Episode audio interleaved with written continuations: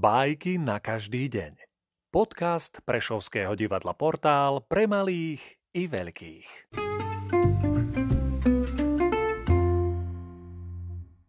Ivan Andrejevič Krylov Orol a sliepky Raz Orol túžil potešiť sa jasným dňom.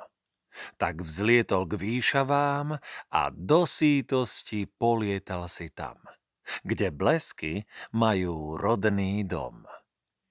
Keď vtáčí kráľ sa z výšky spustil nadol, na kurín odýchnuť si sadol.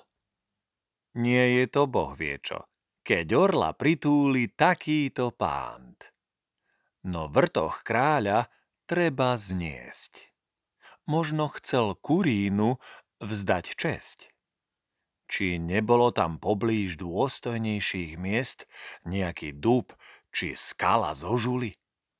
Čo mu skrátka prišlo na myseľ, neviem. No len čo orol chvíľku posedel, na druhý kurín preletel. Keď zbadala ho chocholatá kvočka, hneď na kamarátku spustí. Prečo mám orlom vzdávať toľko úcty, susedka? Vari za ten let? Keď chcem, a ja hneď preletím z kurína na kurín. Nebuďme viac už také hlúpe dory. Dosť bolo predstav, že orol je boh. Nemá viac očí ani viacej nôh ako my sliepky. Teda, aké tam už spory? Veď vidíš, ako nízko lieta ponad dvory. Prestalo orla baviť už to táranie. Máš pravdu, ale celkom nie. Orol aj nízko lieta, život je už taký. No sliepka nikdy nevyletí nad oblaky.